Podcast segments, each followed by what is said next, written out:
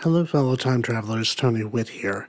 Just wanted to let you know that, as you'll hear in the episode, we recorded this episode using Zoom because, of course, we're all doing social distancing. Only problem is, I also have a new laptop and it doesn't like our USB microphones, and for some reason, at times there will be a high pitched whine which I have been trying desperately to remove from the recording and somehow haven't been able to. So if you do hear it, especially on headphones, just forgive us. We'll try to do better in the future. Thank you. Stay safe.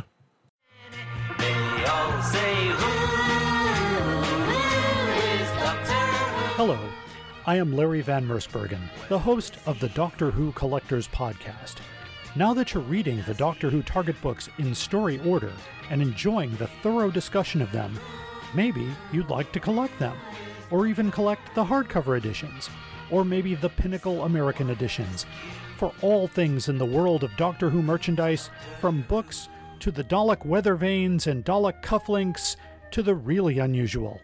Tune in to the Doctor Who Collectors Podcast, available on Apple Podcasts and Podbean.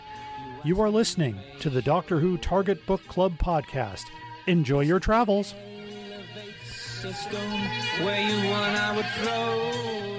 Hello, darlings. I'm Katy Manning, and I played Jo Grant and Jo Grant Jones in Doctor Who, and Iris Wildthyme. Hello, lovies.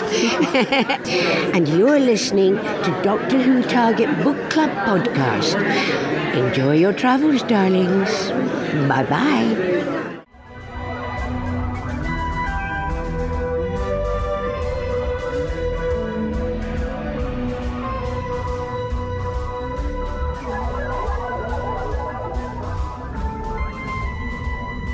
Hello, fellow time travelers, and welcome back to the Doctor Who Target Book Club, the podcast in which we undertake the draconian task of discussing in story order all the Doctor Who novelizations.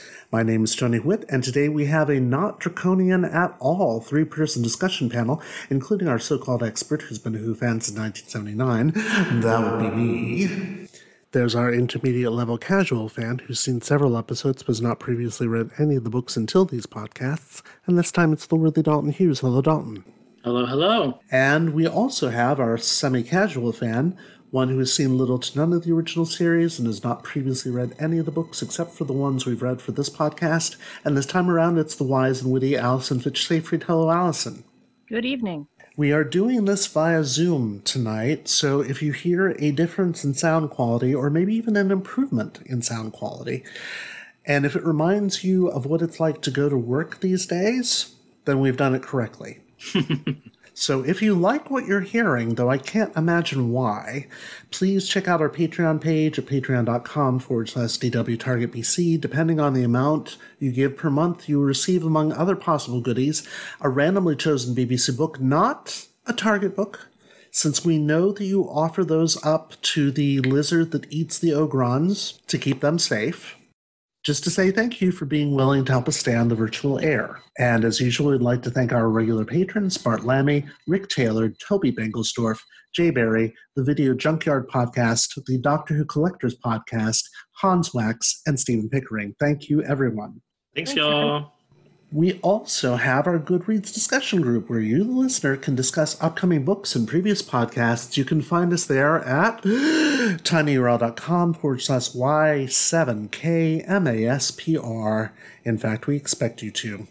We continue now with our discussion of the novelization of The Space War. Without further ado, here are some fast facts.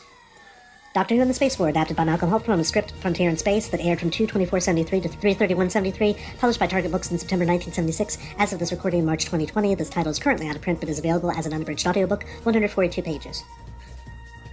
The original title of the story on television, as you've already gathered, is Frontier in Space, which is name checked both in the televised story and provides the name of a chapter here in the book. Chapter 9 is called by the actual name of the story, and the Draconian Prince has a line about the frontier in space. Mm-hmm.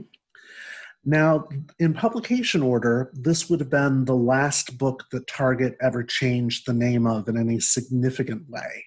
If they made any changes beyond this, it would be, say, changing the name of the story robot to Doctor Who and the Giant Robot, which kind of gives away the big surprise in that story. Spoiler alert, there's a giant robot, but there you go.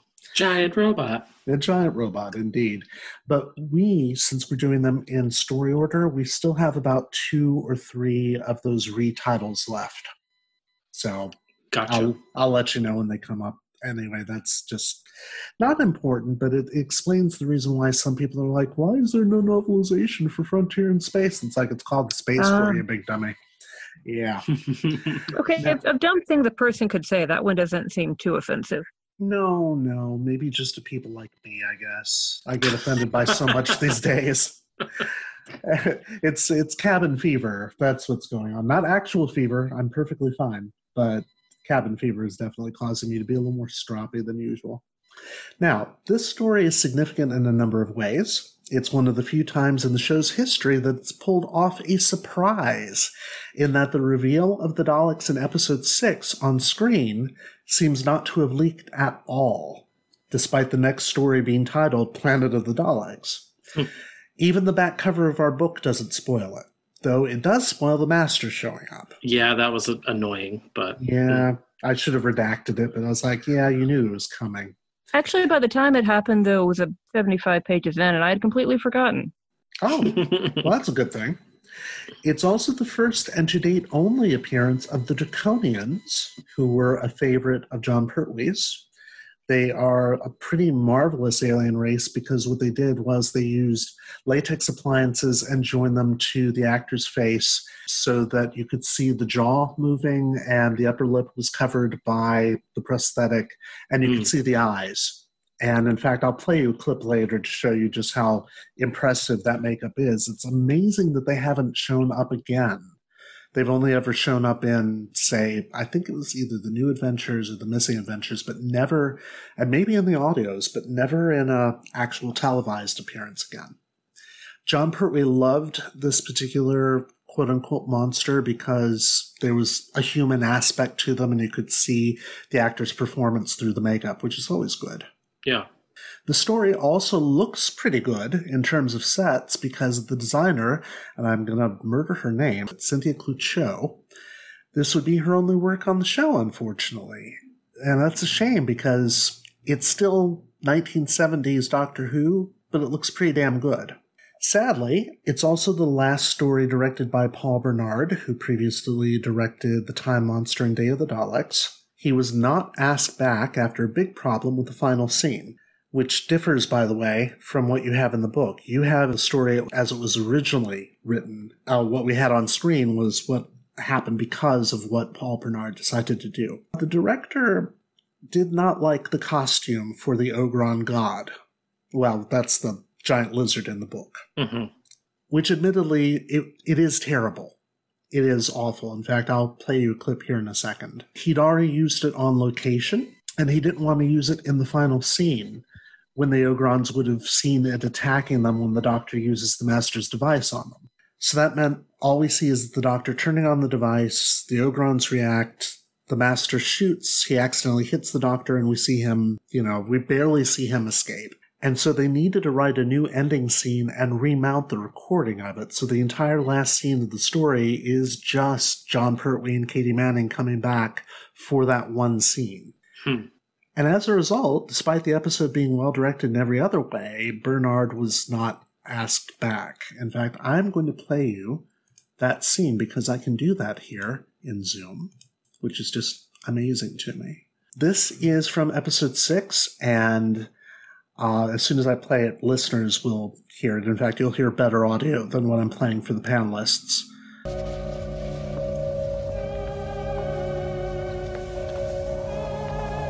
That's a draconian coming up the hill there. Hmm. Ah, that Earth person has booty. And that's an Ogron.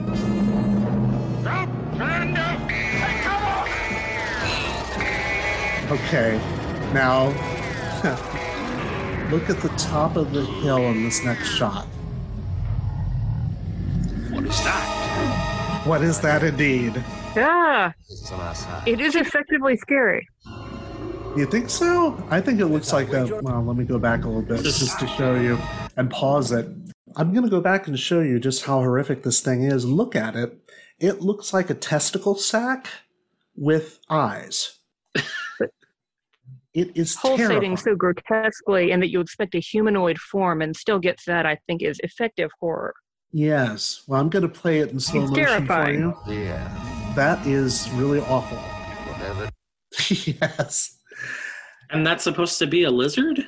Um, no, that's supposed to be the Ogron god. That's But isn't this- a giant lizard? it is in the book, Okay. but Okay. only in the book. Only in the book. Gotcha. Only in the book. There you go. That's that's what's going on there.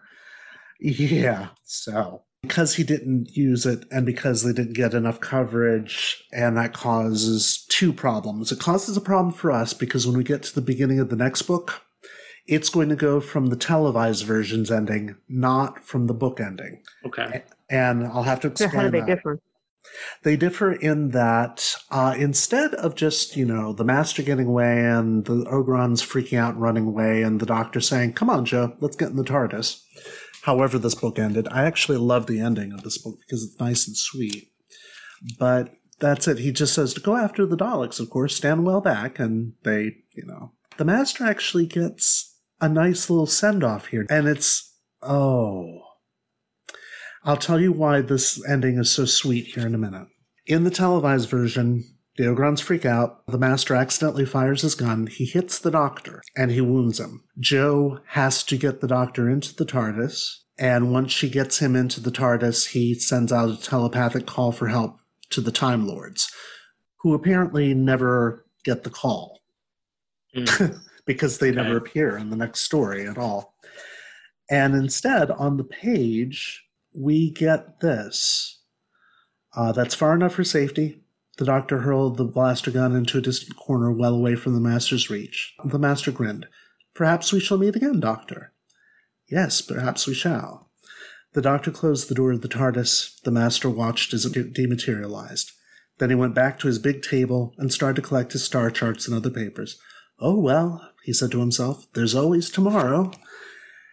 Now, I think that's Malcolm Hulke giving us a very sweet send off to the Master because Roger Delgado did not get that sort of send off because the fact we don't get to see the Master's escape is made even more poignant by the fact that this would be Delgado's last appearance. Oh, really? Mm. Yeah. Barry Letts and Terrance Dicks had planned to bring the Master back one more time. He was going to appear in the season finale of the next season in an episode which would have the Master sacrificing his life to save the Doctor, thus bringing the character to a fitting end.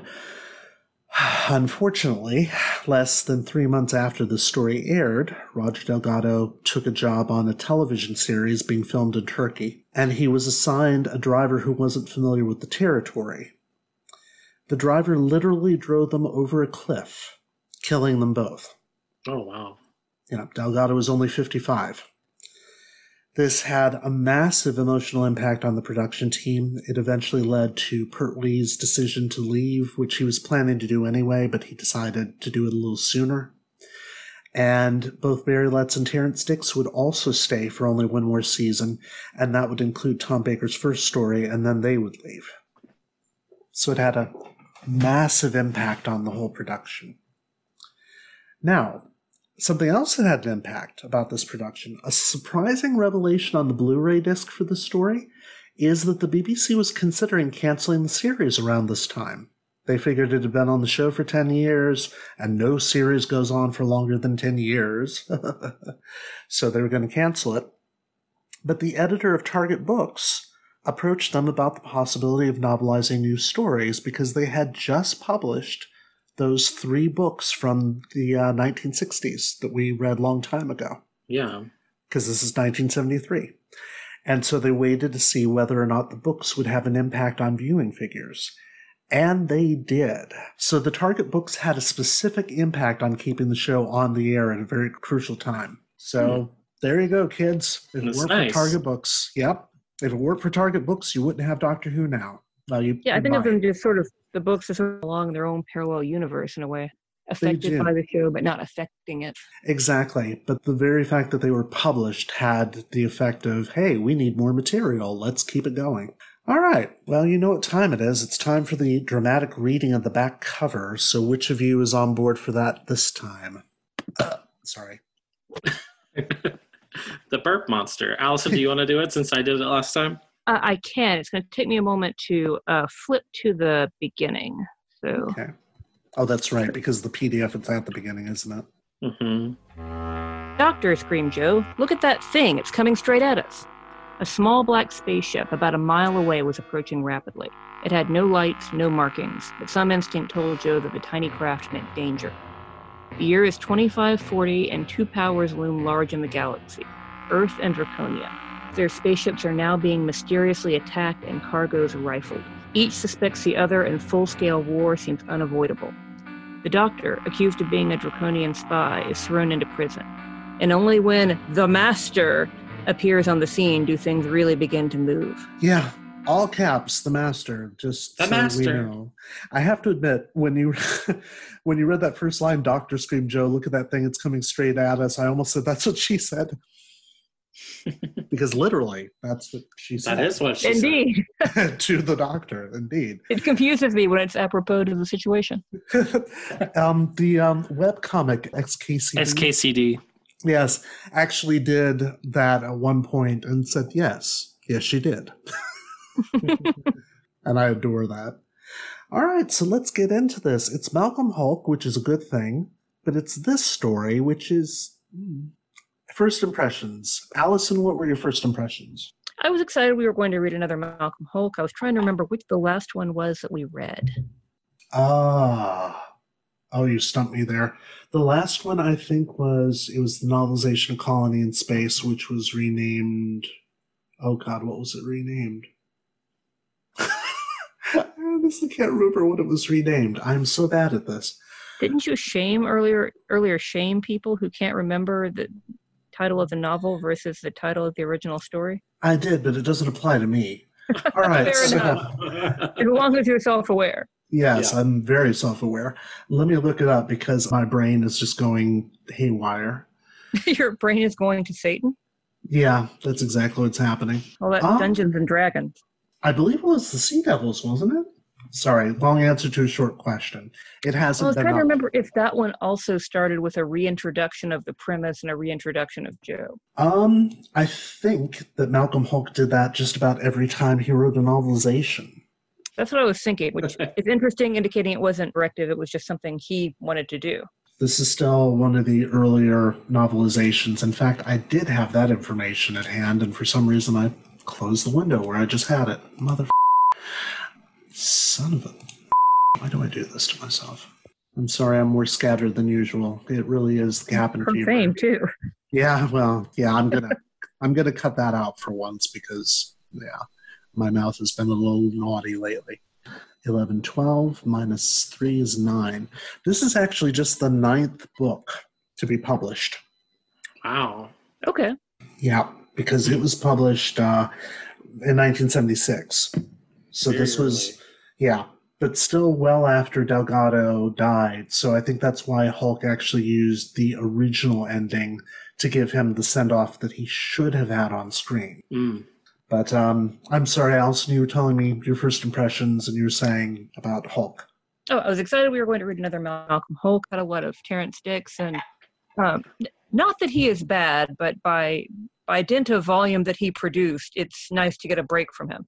Um, yes. and really really enjoy the last uh, couple of Malcolm Hulkes that we've read. So started with an introduction that actually did set up kind of a, a weird, uneasy relationship that makes more sense the ninth one published because we just read a book with a very um, sort of lived-in rapport between Jo and the Doctor, and this starts with an introduction of their relationship again, but then it actually very quickly goes into this familiar banter where she says, "Well, only you could have a traffic accident in space." Yeah. there was a bit of going back and forth between this sort of relationship and um, they were long-term adventure partners and sort of introducing her into the story but it makes more sense in publishing history context Yeah, yeah, absolutely. Dalton, what about you? First impressions?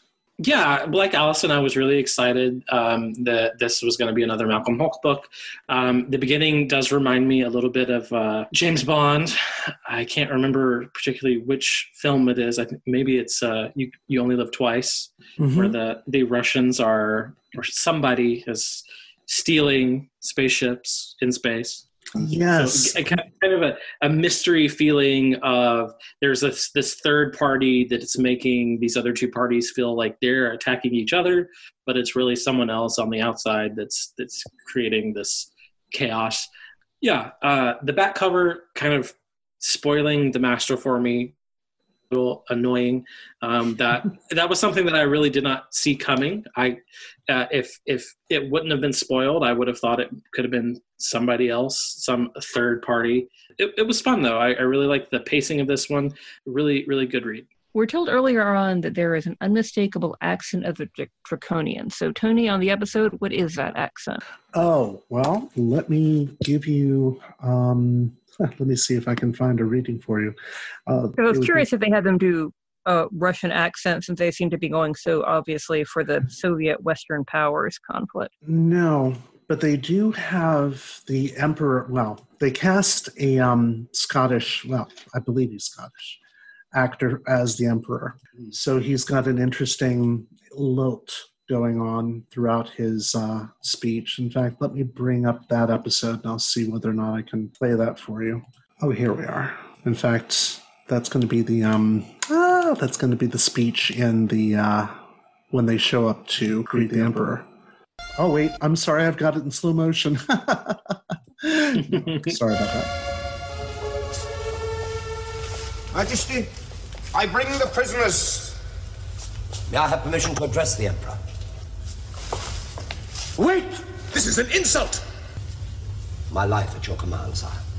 How dare you address the Emperor in a manner reserved for a noble of Draconia? Ah, but I am a noble of Draconia. The honor was conferred on me by the 15th Emperor. The 15th Emperor reigned 500 years ago. Your Majesty, do not be taken in by this ridiculous story. Be silent! There's the soldier. There is syllables. a legend among our people of a man who assisted the 15th Emperor at a time of great trouble when we were almost overwhelmed by a great plague from outer space. But you could not be that man. No Earthman lives so long. Your Majesty, this man that you speak of, was he not known as the Doctor? And did he not come to this planet in a spaceship called the TARDIS? He did. Well, I am that man, sire. Okay, so that's the uh that's the scene. That gives you an idea of what they sound like. Those are good facial prosthetics for the 70s. Oh yeah. Oh, they're awesome. They're absolutely awesome. Yeah, so that's that's the accent on the the actor playing the prince. Uh, I believe they said on the uh, Blu-ray that he generally played generic other parts throughout his career, and so of course this was him doing an otherworldly alien and um, doing those little trills, doing You those say little other, you mean like non-human sci-fi parts, or just you know the butler? B parts. the butler, the Algerian, the African, the you know Frenchman. The essentially, in fact, it was weird because on the Blu-ray they talked about the tendency of casting directors in 1970s Britain thinking that specifically Jewish actors could pass as just about any other nationality, which is What a bizarre. weird stereotype. Yeah, Right. it, it really was an oddly specific stereotype, but there you go. Yes. Oh, and there's one other thing thing I wanted to point out to you since I can play clips for you. I want to show you the Earth President. I think she looks a lot like Allison myself. So I'm going to show you what she looks like when she's getting her little massage. I do not Yeah. remember a massage scene. Yeah, when she oh well, she probably wasn't getting it on in the book. Preservation Society want you to address their annual meeting on the 10th of January. Clashes with their cabinet meeting. Um, express apologies. Congratulate them on their good work. And there's an inquiry reporting on the His costumes anti-draconian are riots awesome, in though. Peking last week. The petitioners seek your support for compensation. Pass that on to the Treasury with my recommendation. All claims to be sympathetically considered. Anything else? General Williams requires an interview. He says it's extremely urgent. I see. See, that woman reminds me a lot of Allison. I could see that. that Yeah. That's perfectly inoffensive. Yeah, every in fact, from the from the moment I met you years ago, I was like, "Oh, she looks like the Earth President in uh, Frontier in Space." Oh yeah, and yet I'm terrible at administration, but I do appreciate the thought. no problem. Okay, so where do we start with this one? Well, so speaking of Malcolm Hulke, he gave us some uh, lovely backstories on that you said didn't appear in the episode itself. I was Yes. wondering if the backstory about the president and General Williams and the start of the previous war 20 years ago was in the episode or that was um, just in the book. The way the war started 20 years ago is in the book. Okay. I mean, sorry, does- it's in the episode also. It's in the episode. Yeah, it's in the uh, televised version. Yeah. Okay. Um, the weird thing there, though, is that Hulke does kind of what Terrance Dicks tends to do, which is reorders events and shuffles them around a little bit. And that revelation comes a little sooner than it does in the uh, televised version. There is no prior romance between them, though. Say the bit with the locket was a little strange. Oh, just a bit. Oh, God. I, I swear, it's it's like they give with one hand and take with the other. That they give us this really strong female character and have her do really great things, and even go so far as to say, in Hulke's case, she was definitely not the first female president. So it's like, yeah, there's mm-hmm. been a long line of this. And then they say, oh, but she's oh so feminine, and she wears a locket of her ex-lover, who's now her, the general under her command, and we do mean under her command. Nudge, nudge, wink, wink, say no more. And it's like, hell, guys. That's terrible. I do like that the generic description of the female lead being attractive with kind of had some gender parity. We're told she was an attractive woman, and then we're told about General Williams, uh, strikingly handsome. So they're both just as non-specific. So, oh, and then the uh, the ambassador, who was a uh, not a lizard person, a reptilian person, we're told had the dignity and arrogance that went with the station in life. So also not a specific physical description. So it's all quite evenly distributed. Yeah, yeah, it really is. Yes, exactly. We're not getting the big black man or whatever it is that Dicks Oh, keeps gosh. saying is. Oh yeah. We're not getting that at all, thank goodness. Um what did you like about this book? Do you find that it holds up to other Hulke books or are there difficulties with it?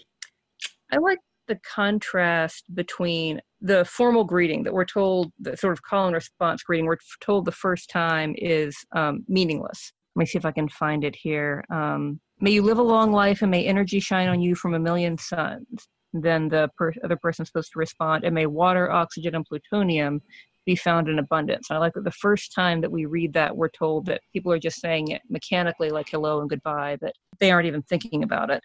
Yeah. I like that contrasted to the custom of females do not speak to the emperor, which is considerably more weighted. yes.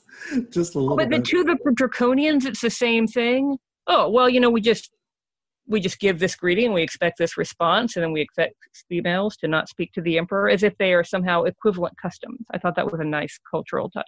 Oh yeah, absolutely. And the fact that Jo immediately calls them on it is Oh, just yeah. marvelous. In Defiant. fact, yes, she's in fact a lot more defiant on on the page than she is on screen, which is just lovely. About those greetings though, they don't happen on screen. Thank God. Which is wonderful because you notice by the end of the book, even the doctor's gotten sick of them and he actually cuts someone off in the middle of one of them. Yeah, it would have been just ridiculously awkward for the actors to deliver that line every time. So the only one that ever gets delivered all the time is the Draconian Prince when he takes his leave saying, My life at your command, whether he means it or not. Hmm. Yeah, in fact, Hulke has done a really good job. Uh, it's one of the most successful cases of world building in the Pertwee era that we've probably ever had. And so it's a shame that they never appeared on TV again. They'd be wonderful in the new series. hmm Maybe they'll bring them back. They should. They absolutely should. It's uh, also interesting that we're far enough back that he's still being called Doctor Who, at least initially. Yeah, yeah, we saw that one time at the beginning, and it was quite the bracing cold water to the face. it is a bit, especially since we've been reading all these books published in the 80s or the late 70s when they finally stopped doing it. I wanted to say, but now you've said that, that, you know, it was published early on. That makes more sense. Yeah. And what really surprises me with such an early book is that it doesn't have one of those little asterisks saying, oh, this happened in the Sea Devils when the master visited the doctor in prison. It should have had, you know, the asterisk and then see Doctor Who with the Sea Devils, but that book hadn't been written yet, so I imagine that's why it's not there. But there is one. Oh, is there? Am I getting Yeah, there's there's one. Yeah, I, I think it it does. It has the asterisk and says see the story, but? Well, damn it, anyhow. What is wrong with me? What the hell was that? yeah, it just says see Doctor Who and the Sea Devils. Oh. Am I? So- oh, I'm thinking about the next book.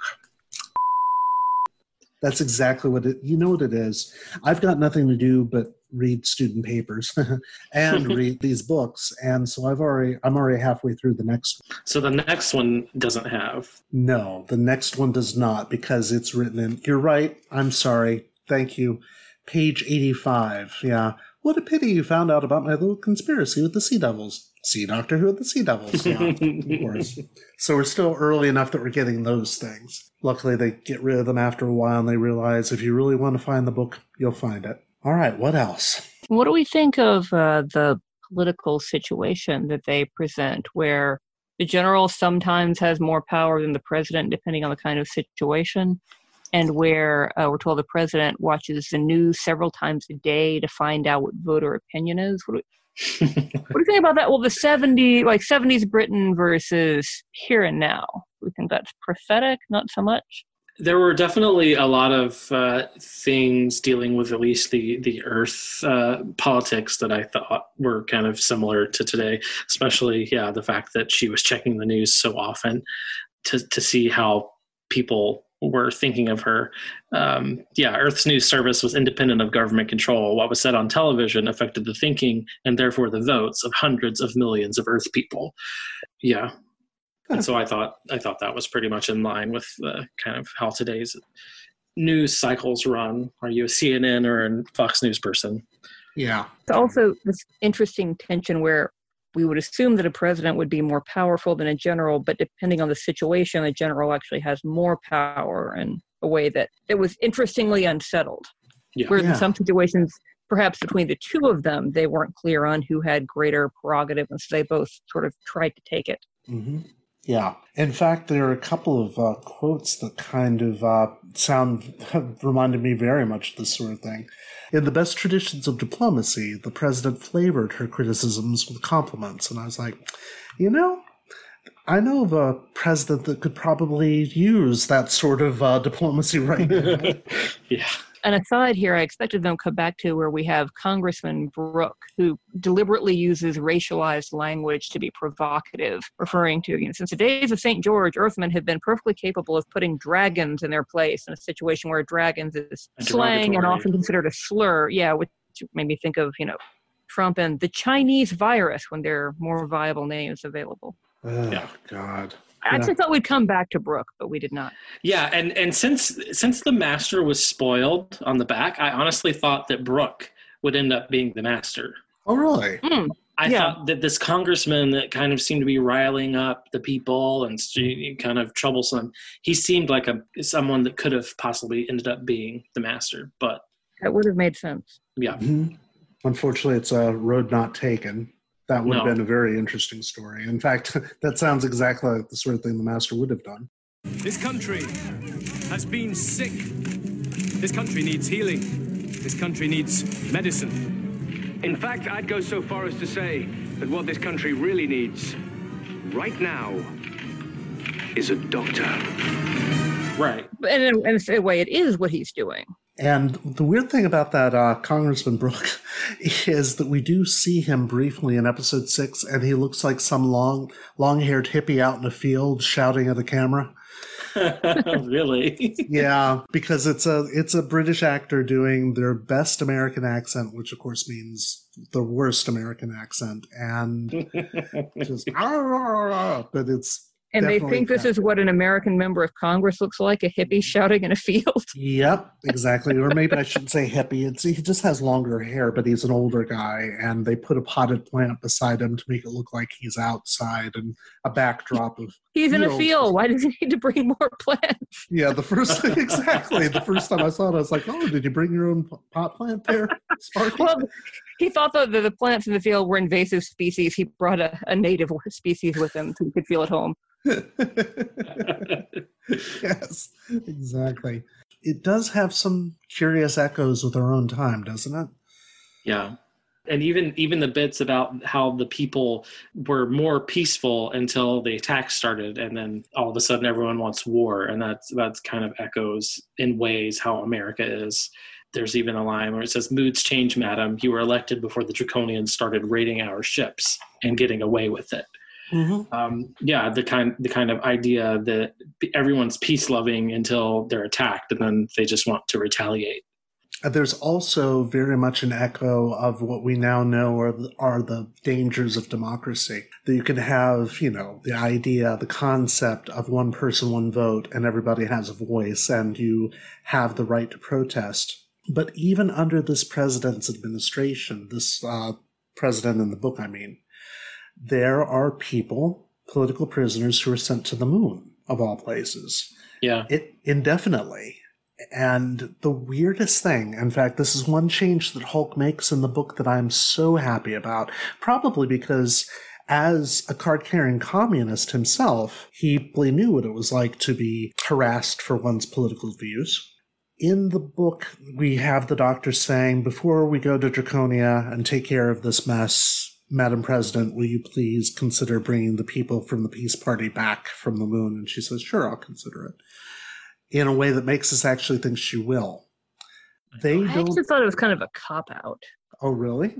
Clearly, she would have thought about this before. It just, I don't know, it seemed a little too pat. Hmm. Well, at least we have it because in the televised version, we never hear about them ever again. Mm. Yeah, so as far as the actual canonicity of this show, the TV version goes, they're still up there on the moon. Well, in terms of I'll consider it, I actually thought it introduced a bit more of a realistically dark undercurrent to a person who would be president of Earth. That for all her talk of avoiding war, she was okay with having thousands of political prisoners in permanent exile, Mm-hmm. which actually would make sense to a person who descended to that position. Yeah, she's if she's gone to that level of government, then there are probably more than a few principles she's had to compromise along the way. Yeah. I like that the master's illusions were relatively realistic. So Oh. when Williams is going through what he thinks is happening, the president says, "I want to avoid war," and you know, Williams says, uh, "You know, well, you're actually putting us in greater danger of war by showing vulnerability and, and weakness." That that's not a crazy thing to consider. Um, and then even the conspiracy theory we have with the draconian ambassador we have let's see here, we, we know his draconian ambassador that you are both agents of earth government part of some plot against our empire you're working for general williams. He hates our people which is true. He is employing you to create tension among the people of earth to overthrow your own president bring the present crisis to a state of war. And we know that he's not doing that. But that's a perfectly reasonable assessment from the outside of what he might be trying to do. Mhm. Exactly. The great response. My dear chap, what a complicated mind you have. yes, exactly. and I think that's not on, on television either. In fact, there are a lot of one liners in this version that aren't delivered on television. But I'm glad you brought that up because I always forget that J. Michael Straczynski, uh, the creator of Babylon 5, was a Doctor Who fan. Mhm.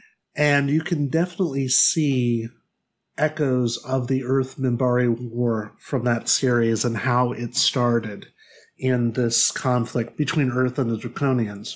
That they sent a ship, it was a warship, they, they didn't answer our communiques because the communications were down, and with the Earth Minbari War, it's they uh, greet other ships with their gun ports open to show that they aren't going to shoot them or something like that.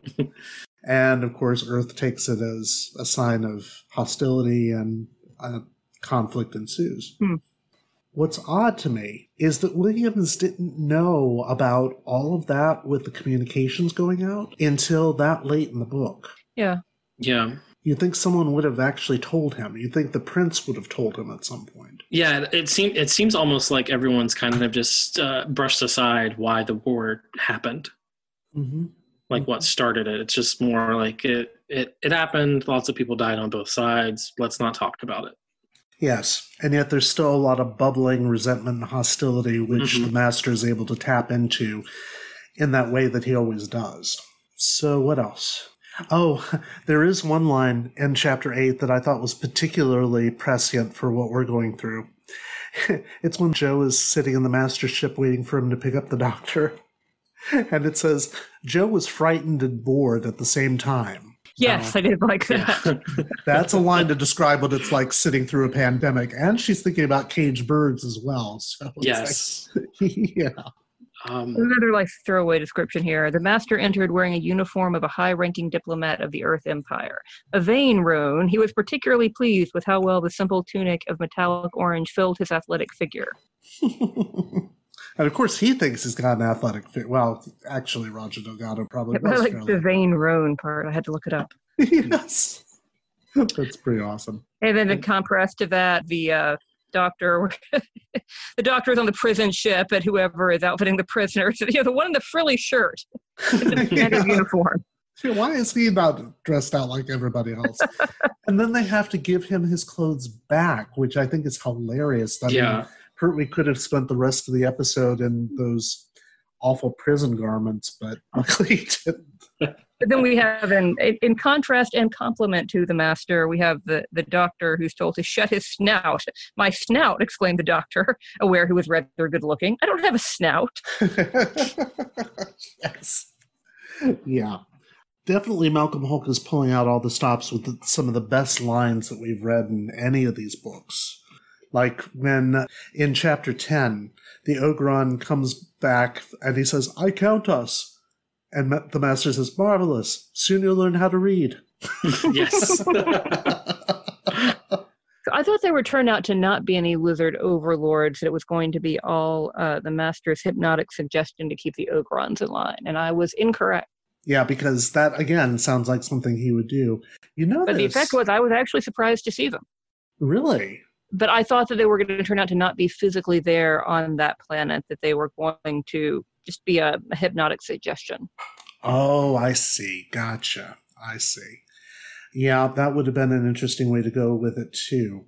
I think, in fact, you can kind of see the production team setting up this whole thing with Carnival of Monsters because they do mention the Ogrons and they say the Ogrons work for the Daleks. And if you were watching back in 1973, you might have remembered that and you'd be like, oh, there are Ogrons here. Ooh, could it be? Could it be? No, it turns out it's the Master and he's controlling them. But wait, there they are. they're actually there. They're there for the briefest second, but they're there.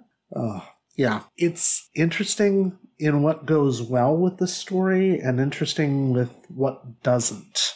I was a little unclear on the nature of the hypnosis, and this might be laziness on my part, uh, but whether or not the the individuals who were subject to hypnosis were seeing whatever they most feared seeing, or the master was making more specific suggestions as to what they should see, what species they should see, because the fears were not especially personal. Mm-hmm. Wasn't that, you know? Oh no! I see my uncle who used to beat me. Come, you know, you know. Oh, I see. I see hostile troops from the other species coming at me. Well, there is that- some kind of control over what they saw. there is that line in there about fear and fear leading to hate. And so uh, I think that it may have been kind of tied in with what they hated the most.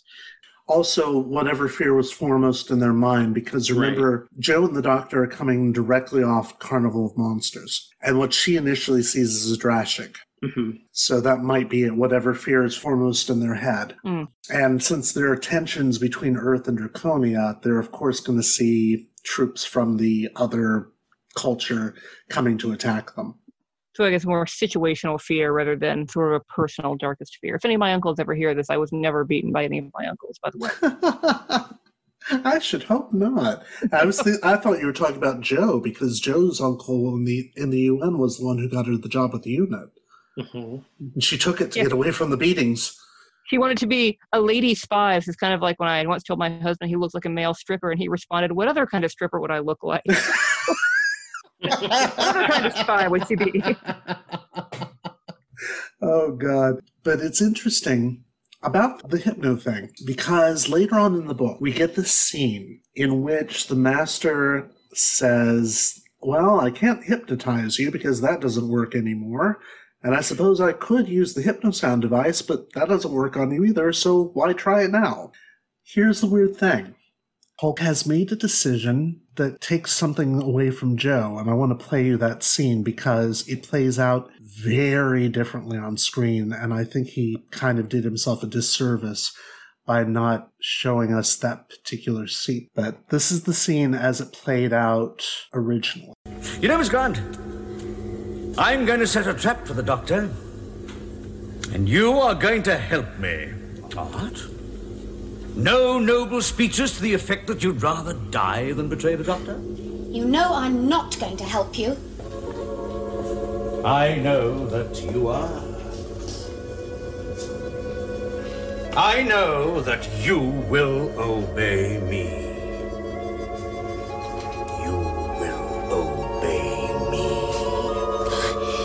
Mary had a little lamb, his fleece was white as snow, and everywhere that Mary ran, the lamb was sure to go. Humpty Dumpty sat on a wall, Humpty Dumpty had a great fall. Stop that, Miss Grant. It's a form of self-conditioning. You fill your mind with nonsense, and then you can't be hypnotized. Seesaw, Marjorie Daw, Johnny shall have a new master. He shall have but a penny a day because he can't work any faster. All right, all right, all right. You're very fond of nursery rhymes, anyhow. And you'll just have to give up all hope of hypnotizing me, won't you? Once was quite enough, thank you. In that case, I shall have to try something else. You may have heard this noise before, Miss Grant. It works directly on the fear centers deep in your mind. So that's the scene as it originally appeared. Hmm. Very different. Yeah. Yeah. I like that reciting the nursery rhymes to, to keep from Yeah. being hypnotized. I adore that because it shows that Jo has actually learned quite a bit. Yeah. Yeah, that's actually more interesting than, than the concept that she's somehow more strong minded than the typical human, but not as strong as the doctor. That's a more specific, yeah, I like that thing that she learned. Mm-hmm. Right. Experience. Yeah. And the only reason I can think that Hulke may have done that is just to streamline the plot a little bit because we have, what, 142 pages? And it's a six parter. Yeah. So he's got a lot of story to compress downward. And I guess, you know, you kill your darlings, as they say. What else did you enjoy? Other lines that you enjoyed, other bits of the plot you enjoyed, and then we'll get to what people tune in for when we start trashing. There's some terrific moments for the master. You know, he chuckled, amused by the thought of other people's misery. Why are you always so nasty? Jo asked him. I thought I was charming, he laughed. a quick hard laugh. yes. and that scene, of course, is not on screen because it would involve building a brand new set with the interior of the master's ship. So that's brand new. And it's a lovely character building moment because you imagine Jo and the master just toddling through space and they're not making conversation. He's just saying horrible things. And she's saying, How dare you? Um, after the Ogrons have uh, saved the master, uh, they say, We rescued you. That important. The master laughed. To me and to you. Without me, you wouldn't have enough brains between you to make a wheelbarrow. That was the weirdest line, isn't it? It's Does so he strange, but and yet it was memorable. yeah. Does he mean making a wheelbarrow out of their brains, or that if you put the brains in the wheelbarrow, you carry them around? Who knows? But uh, So, what do we think of this one? The master is telling um, Jo to come out uh, from behind the bars. Jo stayed where she was. Why? Because I'll blast you stone dead if you don't, Miss Grant. It may not have occurred to you, but although the doctor may be useful to me, you are totally useless. There are men with an eye for a girl with a pretty face, adventurers with a touch of pity for the innocent victim of a situation. I am not one of those men. His voice became menacing. Come out of that cage in five seconds or, or stop existing. Yeah. So is he, he implying that the doctor has an eye for a girl with a pretty face and a touch of pity for the innocent victim of a situation? Because He absolutely is. Mm-hmm. that would be a pretty dark accusation against the doctor if he just likes having someone around to rescue. Well, it's a criticism of the Doctor that the new series has occasionally made. In fact, if you remember um, an episode with the 11th Doctor, it's called, um, God, what is it called? Amy's Choice. That's it. And this mysterious figure called the Dream Lord comes and traps he, Rory, and Amy in two different dream worlds, and they don't know which one is the real world and which one is the dream one. And this dream lord keeps needling the doctor about having a taste for the young and always preferring the, the old man always prefers the company of the young and needs someone to rescue and needs an audience. I need to find my friends. Friends? Is that the right word for the people you acquire? Friends are people you stay in touch with. Your friends never see you again once they've grown up. The old man prefers the company of the young, does he not? And it turns out that the Dream Master, spoiler alert, is another aspect of the Doctor. So, yeah, it could very well be that, because certainly his companions tend towards the young and the not so capable. I mean, they're fairly capable, but not as capable as they could be. Maybe that's it. Hmm. Yeah, no, that makes sense. Sort of like the concept of, you know, the Marvel universe historically does not have as many teenage sidekicks as the DC universe because it's irresponsible to take teenagers out and get them nearly killed a lot. Yeah, exactly. and probably, well, that that's true of 1960s and 70s comics. It's not so true of the 1930s because Captain America had Bucky, Human Torch had Toro, and I Yeah, think but, but there's yeah, the- a, few different instances where characters explicitly say because of Bucky there aren't all these teenage sidekicks. yeah, agreed. And and yet they still had Rick Jones, who was Oh yeah. basically the sidekick to everybody. Yeah, well, then Kitty Pryde and Jubilee hung out with Wolverine, and yeah.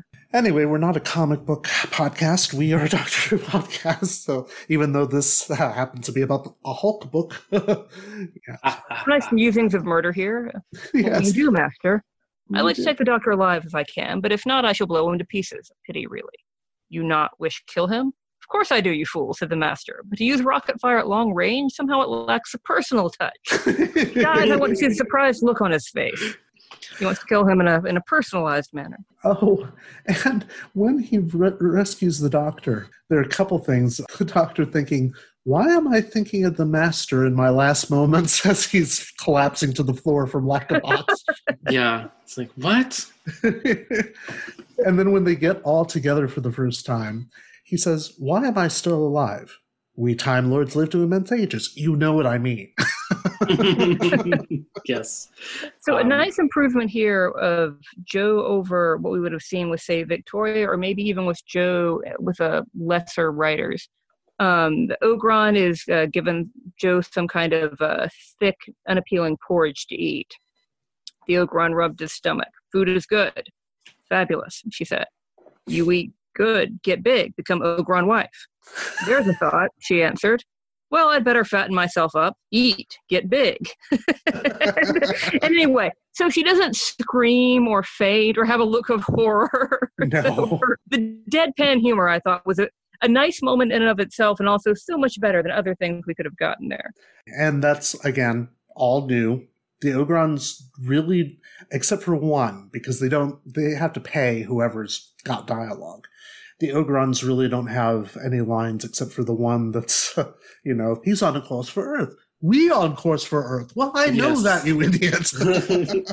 Yeah. Well, and the fact that af- after that scene, you know, she uses the spoon and the water that's given to her to help dig herself out of the cage. It's like m- just more development of Jo being that that kind of cunning, and she she works with what she has to to figure things out. She certainly does. And we'll see some of that carry through to the next story, and then, well, let's leave some surprises. Uh, So I am tonight for the first time joining you from my apartment, which is a garden apartment, which is a euphemism for basement. So the windows start five feet up. Uh, especially resemble the remark, "We not home yet," to the Ogron. Home good, inside hill. So here I am at home inside of. Well, it's too flat to be a hill, but you know, as Jo says, it is cozy. yes, exactly. Yes.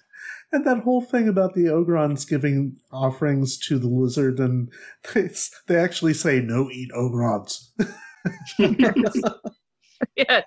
Well, that's why I thought it was going to turn out that they were leaving this pile of. You remember, Jo thought that it was just a, a trash pile. I thought it was going to turn out to be some uh, just a manipulation that the master had them doing to sort of keep them afraid and keep them busy, uh, leaving sacrifices for something that wasn't actually physically there. And yet, Instead of a is. giant pulsating testicle that apparently we saw on screen. well, you and you saw it in a long shot. Imagine seeing that thing in close up in the studio. Prefer not. Yeah, I would too because I see enough. Uh, uh no, forget that. Uh, Let's not let's not go there. Social distancing, everybody. Social distancing. oh God. Hmm. On his last uh, remark about Jo, the prince spoke. The female with whom you travel, the one who talks, you expect her. I like that. That's a characteristic. you female expect with to whom find her here. That's the my hope," said the doctor. And then the prince says, "You must educate her to be silent. Then she'll be a very nice person." well, and they never actually explicitly connect the fact that the prince has been at the court of a woman president on Earth, No. and then also enforces the etiquette of females do not speak on his home planet. And there's never, we get the sense in, in his mind, there's never any sort of conflict whatsoever about this. It's just, No. you know, all custom to him. Yeah, exactly. Well, when in Rome, do as the Romans do. But at home, Actually, does kind of ring true that he doesn't see any kind of conflict at all there. It's just, you know, it's all etiquette, it's all courtliness. It doesn't affect him at all. So what's the problem? yeah, well, it's kind of like the Ferengi. When they're around clothed females, they're like, well, I guess that's what they like around here. But no sense Well- that it might be a different experience for the females. Well, and it's not even extended just to Jo. He doesn't he doesn't particularly like the way the doctor speaks to the emperor as well because he's not supposedly of the, the high class. Yes. So And it's it's receive yeah, permission. Yeah, Yeah. exactly. And that's something that even the uh, Draconian Emperor says in both versions and says, one day you will be emperor and you'll appreciate the niceties when you get up here. hmm Yeah. Ah, let's see. There, there's so much good about this story, and it's mostly just from the one-liners, like uh, the doctor's reaction when the master is saying he is in in favor of peace across the universe. I too welcome your wisdom, your majesty. Nobody could be more devoted to the cause of peace than I. As a commissioner of Earth's interplanetary police, I have devoted my life to the cause of law and order. And law and order can only exist in a time of peace. You feeling all right, Olja? Uh, man, I'm sad that now that I know this is the last Delgado story. Yeah. Yeah.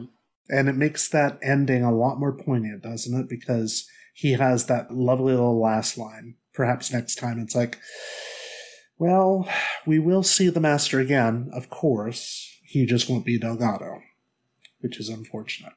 Now, we've talked about the things that are good.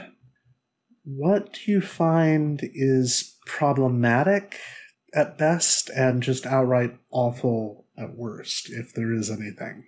Uh, I was I kept being annoyed with just how much everyone was willing to ignore what the doctor and Jo were trying to tell them. And they had Uh, to keep introducing new devices to do it. Oh, they're prisoners. Oh, they're from somewhere else.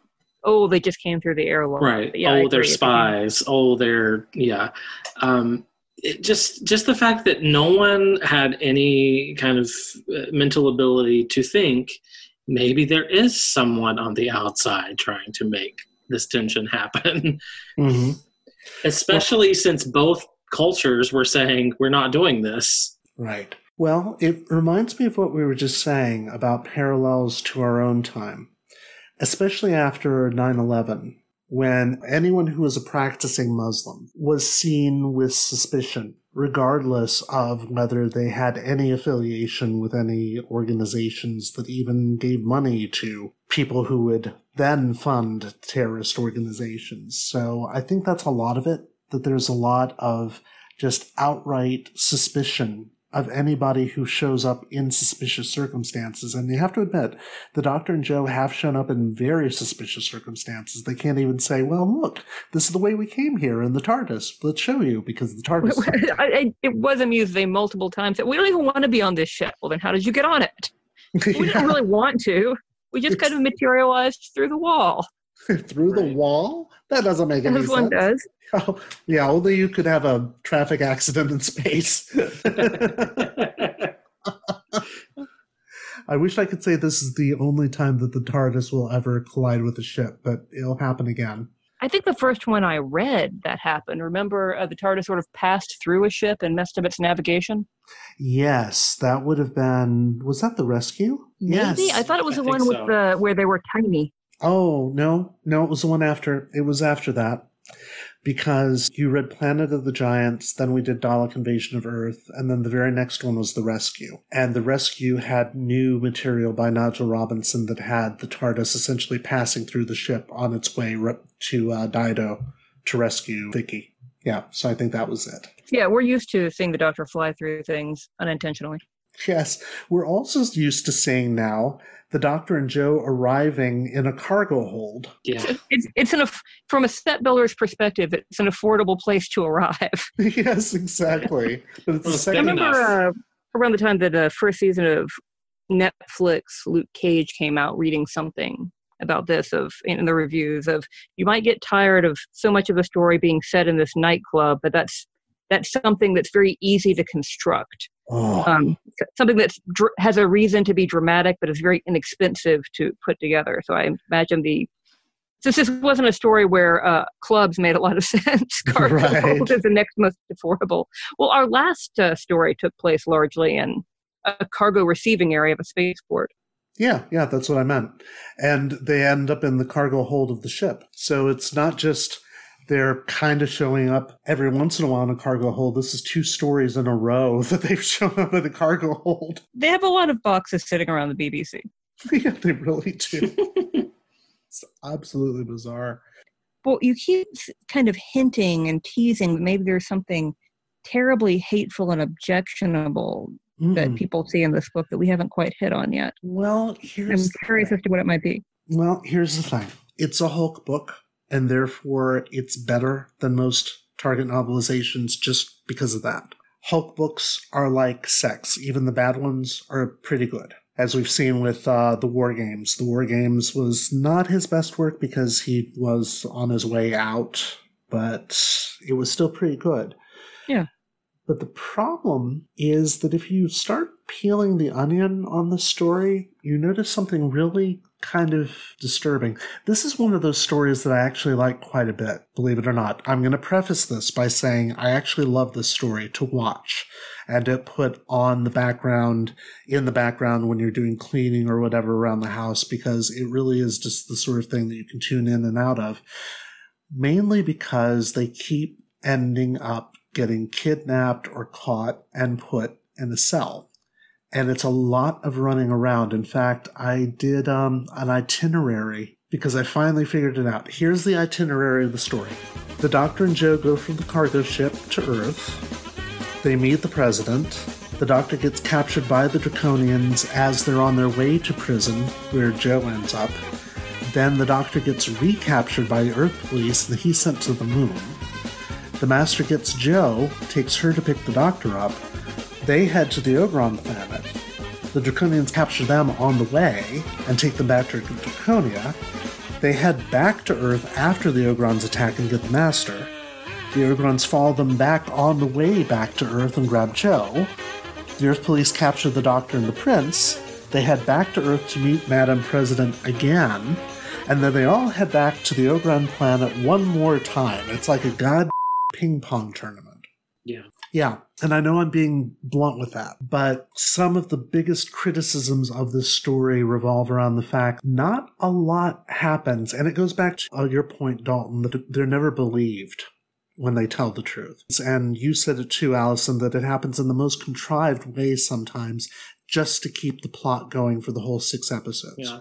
Like even even the point where they have the Ogron, they have proof that this is what has been going on, and the Draconians are like, yeah, now we have to fly back to Earth to prove it. It's like, don't you, You have to what now? you have to fly back to Earth to prove it. It's like, don't you have communications other than literally flying there? Can't you just like We have spaceships, but not radios.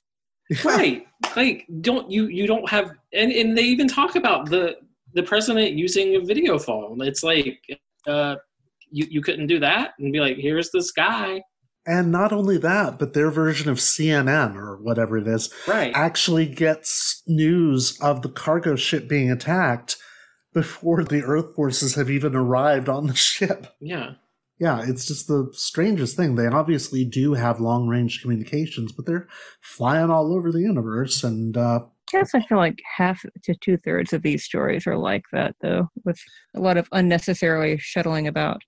Sometimes I don't even notice it anymore, hardly.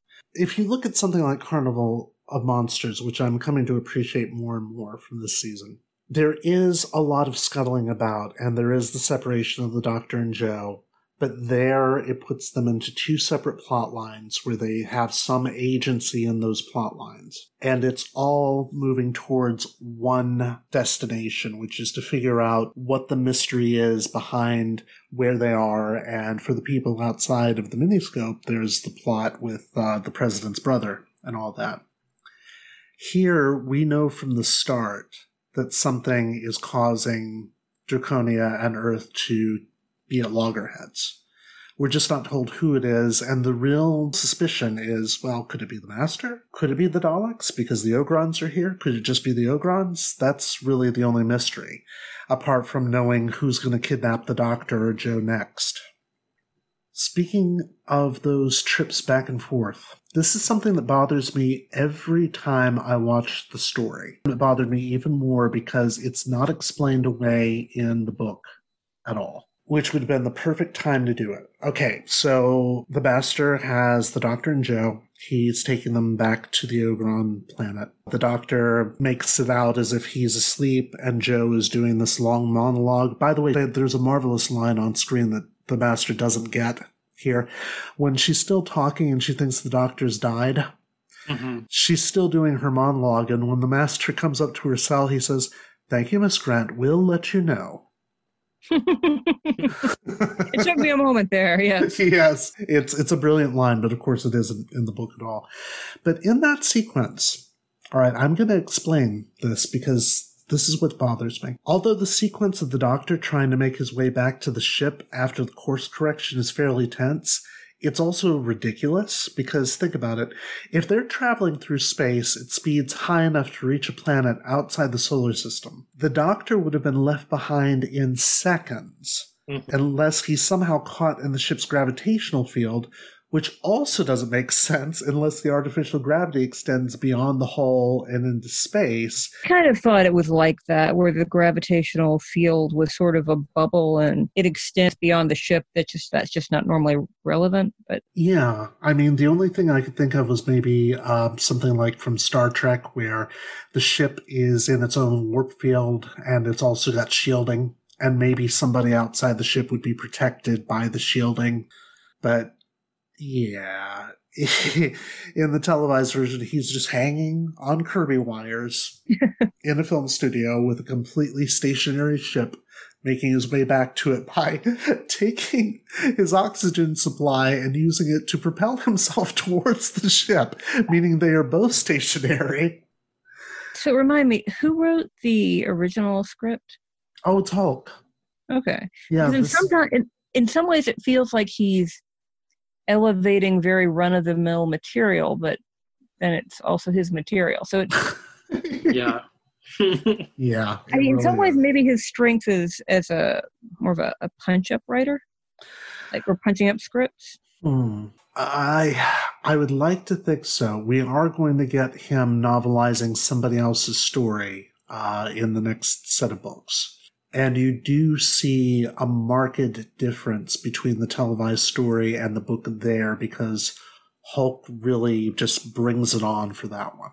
But you're right. There I mean, if we look past the really good stuff which is, you know, the one liners, the interactions, character building, world building, which actually is better than most Doctor Who books. It really is I just actually a- read this book assuming that he was adapting someone else's script and thinking that he was doing a nice job shaping kind of a an okay story. But Oh, yeah, no, it was o- his okay story to begin with. And the sad part is that it's meant to be this huge, big build up to Planet of the Daleks. Yeah, which I'm even realizing that the the fact that the, the Daleks are in cahoots with the Master is ruined by one line. Yes. Which is delivered way too early in the book. Yeah, it is funny. He calls them pepper pots. But Yes. Stupid tin boxes. yeah, but yeah, it's it, even that that surprise in the end kind of gets ruined early on. Yeah, and I don't know whether it's Hulke actually being something of a realist and saying, yeah, the kids will have already seen this. It was only three years ago. Or whether it's him saying, eh, uh, I really don't know. There's one other thing, and this is only, this is something that bothers me about the new series. Uh, it's believed by many that it's the second Doctor who came to Draconia. yeah, the one who was there 500 years earlier. Mm-hmm. Exactly. However, it's established in the new adventures that the Draconians refer to the Doctor as the oncoming storm. Hmm. Yeah, That should sound really familiar to you yeah, because when Russell T Davies brought back the show in 2005 and the Doctor confronts the Daleks, he says to them, Do you know what the Daleks call me in their ancient legends? The oncoming storm. It's like, Doctor, you've got your own press wrong. That's what the Draconians call you. And what makes it worse is that Steven Moffat repeats the mistake in the girl in the fireplace when he has Rose say, Well, look what the cat dragged in, the oncoming storm. Repeats mistake is on the Moffat family crest. Oh, that's mean. rough. Oh, and people think I'm Sorry, I've been reading too much of uh, the Master's dialogue. Oh, that's hilarious. That is hilarious. What makes it even more annoying is that Russell T Davies wrote one of the new adventures. So you'd think he would know this, but no. Anyway. Anything else that you can think of? I, I keep just going back to the one liners, like the, the master saying, This is the best radio show I've listened to in years. Yes, yeah, that was Um, very good. The scene where they're escaping at the end and the doctor is imitating the Daleks. Um, just just imagining uh, Pertwee uh, putting on the the metallic uh, Dalek voice. Which he doesn't he does, but he all he says in that voice is open the gates over and over again. ah, He has a lot more dialogue here. yeah. Um, like, yeah. So that that would have been interesting to see on screen, but oh yeah. none, nonetheless. Yeah, it's still fun. Jo's line, there's no place like home, is actually said by the master on screen. Ah, so good. so there's a lots of lots of shifting of lines between people, but they tend to be good shifts in most cases. Uh, I thought we could all have afternoon tea together. yeah. yeah. The master just really hates the Ogrons, doesn't he? the, yeah. He hates them. He's always contemptuous of his manipulees. hmm Yeah, he tends to be. Um, whenever they get back to Draconia and they're they're meeting with the Emperor, and the Doctor says, "It won't be my first visit here. I was able to help them once when they were in trouble." How good of you, the Master scoffed. He, tur- he he turned to Jo. It astounds me how you can put up with him. He's so sick. He's so sickeningly good. yes. Yep, that's a, that's also an addition. It reminds me of uh, the movie Barbarella, where she's swallowed by the moon moth, and it says, "Oh, you were so good, you made the moon moth vomit." Oh. That's how they get out of it. There's also a mention of listening to audiobooks on the moon, and oh yes, the concept of print matter no longer being the main reading medium may have sounded suitably futuristic then, but it's pretty much accurately describing our present, wouldn't you say? Yeah, well, in the description of the television um, of the on-camera reporters and anchors having such natural color and um, realistic depth, I thought was interesting. Yes, and she has a big screen TV in her office too. It's it's it's just a something to see. Oh, and they still have dictaphones in the future, apparently. Just one other little thing: when they're on the moon, um, there there's the the inmate that's above the rest, and without waiting, he snatched the little book from Dottie's hand. The doctor said, "Do you realize that's stealing? That's what I'm in for," said the armband man. Oh yeah, Just- the the one who puts them in the um the in airlock. Yeah. Yeah, who I thought was going to be a good guy and ends up being a jerk. Yeah, and come to think of it, I just meant to say this. Hulke gives us an explanation of his motives in this book because the governor wants him to put on this show of the it's inescapable, this prison. Mm-hmm. And yet that's not in the televised version. In fact, when the master does meet with the governor, the governor doesn't want to give the doctor up for just that reason. And the master kind of has to pull that on him and say, you know, it looks like you arranged for them to be blown out into space. I could make a report about this if you don't give them over to me. Yeah. I wonder if a person really can subtly file through a metal bar behind their back while acting casually, Well, Right. he, he not has, drawing attention to the shoulder movements. he has done it twice in a row now. Because Yes. he, he used that same file in um, uh, Carnival of Monsters to cut through a bar there. Gets a lot of use out of it. He really does. All right. Are we ready for Goodreads? I'm ready. I think so. All right. As we always do, let's go to goodreads.com for online reviews of the book written by other readers and follow up with our own ratings. By the way, if you're listening to this podcast and want to have your review featured when we get to an upcoming book, or you simply have a question about it, simply read the book, write a comment or review in our new Goodreads group. It's not so new anymore. By the deadline, so that we have a chance to see it before discussing the book ourselves. You may just get your review read out loud here. The average rating for this book is a fairly good 3.51. Min gives it four stars and says, The greatest offering a novelization offers, that's a little redundant, is hearing those details that would never work in a televised program on a limited schedule. Hearing inner thoughts, histories, and more levels of intrigue make a good story blossom into great. The third doctor is the adventurous one, an action hero in a gentleman's clothing. I can easily imagine him only slightly adapted into a steampunk protagonist. Also, one of the politically motivated stories of bluster and distrust creating the tension that only needs clear heads, and logic to find a peaceful solution amongst leaders and populace clamoring for war, even when the master tries so very intensely to stir the hornet's nest, if only for his own amusement. The Master is a character that needs more depth, even when he is already one of my favorite villains of all time. He's a mental match for the Doctor and many times neutered by his own plots. Nearly makes him comical. His motivations are too shallow. Yeah, speaking of testicles. Reuben Herfindahl, I don't mean that Reuben Herfindahl is a testicle. I mean, we were just talking about neutering the Master and we were talking about the Ogron God. Sorry. Reuben Herfindahl. This also- veterinarian is terrible. yeah, also gives it four stars, saying, When I was a kid and this would play on TV every few years, I forgot how it ended and get really excited. And then Planet of the Daleks. Yeah, I know what he means. If you count the entire serial as part one, it's the best cliffhanger in the entire run. one which doesn't pay off, as they forgot it was a cliffhanger. One would hope this got resolved in the novelization, but it actually gets worse, as the Doctor is not injured in the end, and the opening pages of Planet make even less sense. That said, this is Doctor Who doing epic space opera, and if you ignore what comes after, which would be Planet of the Daleks, it's among the best of the Pertwee era, and the novelization sticks pretty close to the story, with just a few minor glossovers to make it still fit into 150 pages. Well, 142. So, let's get your opinions. Dalton, what did you think of it? I'm probably 3.25. I'm between a 3 and a 3.5. Hulke is really good with words. He has a great way of creating the world.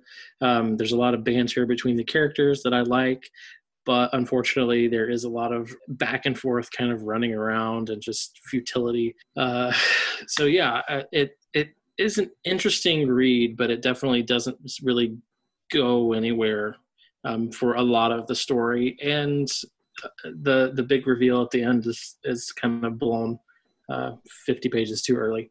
Um, So yeah, I'd say about three point two five for me. Okay, Allison. I'm going to go 2.75. That's high I- for you.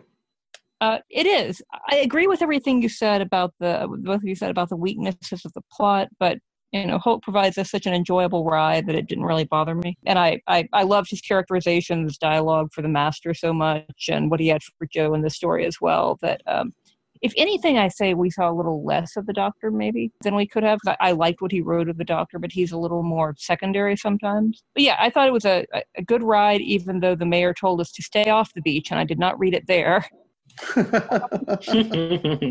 Sorry, there, were- uh, there. I follow a Twitter feed that's a police scanner, and uh, yesterday there was a report of 25 males playing soccer in the park. If only that was our usual, Oh, our usual crime blotter. Yes, so despite being uh, barred from reading it on the beach in Chicago, um, I, I I found it a very pleasant diversion, and it was what I was looking for right now, sort of where we are in the world. It, it had some thoughtful bits to it, but a lot of it was just fun characterization. Okay. And I'm actually between the two of you this time. I would give it a, a solid three because it's still Hulke. And as I said, Hulke is the strongest there is, as I always do. But Uh-huh. yeah, I know. But even when he's weak, he has a sense for characters' internal dialogue. He has a sense of world building. He gives us backgrounds for characters. He sometimes will give lines to characters that don't have any. He'll rearrange scenes to make more sense, though sometimes he will take them out, and as is the case with that uh, scene with Jo. And that's why I'm dinging it a bit, because there's some really great things in the televised story, too. And they're completely missing from the novelization. And there doesn't seem to be any reason why they should be. Coupled with the fact anything, it's a little stretched. yeah, it is. Coupled with the fact that that ending is going to cause people like us who are reading these in story order to get really confused. Luckily, not everybody is as crazy as we are, so they'll know better. But yeah, it's still good. Not as good as other Malcolm Hulke books that we've read, but still pretty good. Thank you guys. And thank you, fellow time travelers, for giving us your valuable time. Next time, we'll be discussing Terrance Dicks' novelization of Planet of the Daleks. In the meantime, if you've liked what you've heard here, like us on Facebook at Doctor Who Target Book Club Podcast, all one word with no spaces. Also, feel free to follow us on Twitter. We're at DWTargetBC or subscribe to us via the podcast provider of your choice, including Spotify. If all else fails you, email me directly at emperordalek at gmail.com with Target Book Club in the subject line so I don't ignore it. Our new theme by Aaron S. is available on his YouTube channel at tinyurl.com forward slash Y32B8F55, along with many, many others. Give him a follow and a thumbs up. Thank you very much for listening and enjoy your travels. Stay safe. Bye bye. Bye.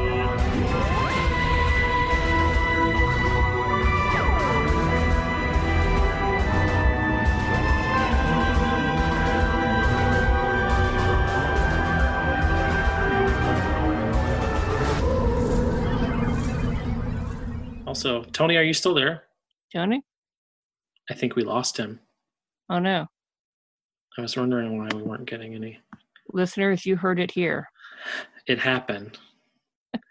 Um, Tony grew weary of it and shuffled off this mortar, mortal coil. Murder just- coil? Mortal coil. murder, murder coil. Who booted up the murder coil? I don't remember reading about that. Um, yeah, I just I saw it say that I was the host now, and I'm like, I'm not the host. I, I'm not. And it gave out, says the text message. Oh, great. Perhaps perhaps the listening audience will hear of these gripping moments wherein we lost our leader. Let's just go ahead and descend straight into cannibalism and wearing grass skirts. Yeah. Ugh. Run amok. so how's California?